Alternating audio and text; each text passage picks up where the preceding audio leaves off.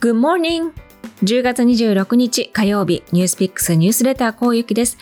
この番組ではソーシャル経済メディアニュースピックスで毎朝配信されているデイリーブリーフィングと連動して5分間で一つだけ今日知っておきたいニュースを解説していきます。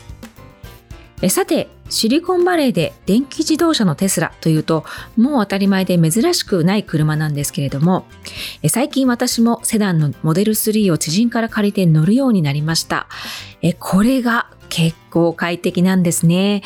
私は本当に車の初心者で最近運転を始めたくらいのところからお話しするといい点は2つあって1つ目はスムーズで全てがパソコン的だということです。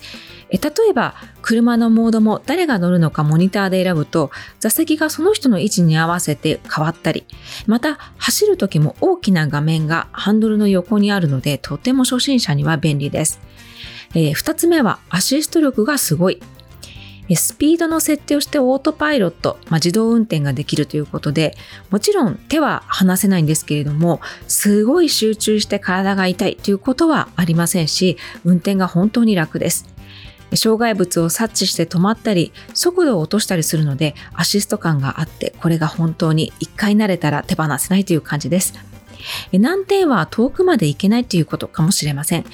旅行で遠出するとすぐにチャージングステーションを探さなければいけないということになるので、まあ、目的によってはガソリン車の方が便利です。えー、さて、今日はそんなテスラが絶好調、時価総額が1兆ドル超えというニュースです。テスラの好材料のニュースが相次ぎ、25日株価は急上昇しました。株価は一時1045ドルをつけて過去最高値を更新。時価総額は114兆円を超えました。この株価を支えているのがポジティブなニュースです。テスラのセダンモデル3は9月、ヨーロッパで最も売れた新車の車種になったことが分かりました。EV、電気自動車がガソリン車を抜いて周囲に立ったのは初めてです。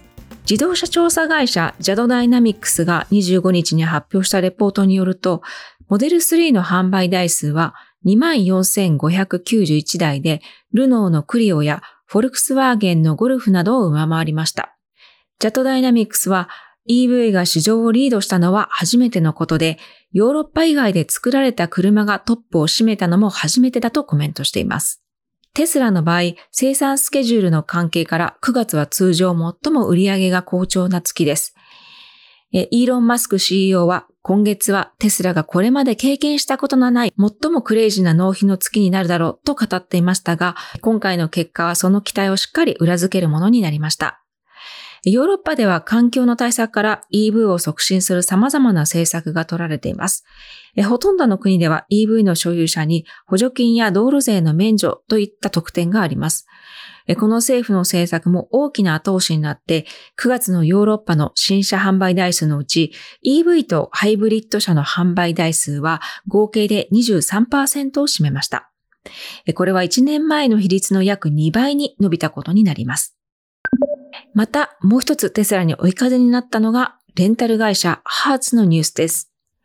25日、ハーツはアメリカで10万台のテスラを発注する計画を発表しました。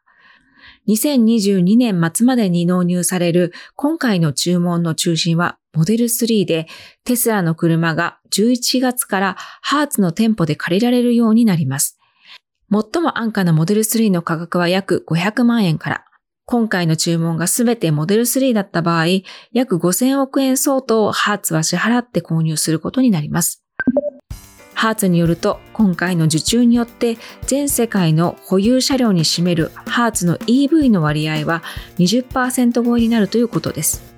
ハーツはこれが当社の競争力の優位性をもたらすと強く確信しているという通りテスラの車を入れるということが売上アップにも大きくつながるとの判断で市場はやはりテスラを求めているということが言えるのではないでしょうか。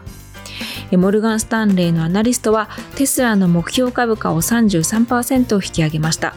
今後も販売台数を伸ばして30年には800万台を超えると予想しています。以上ニュースピックスニュースレターこうゆきでした。それでは Have a wonderful day 良い一日をお過ごしください。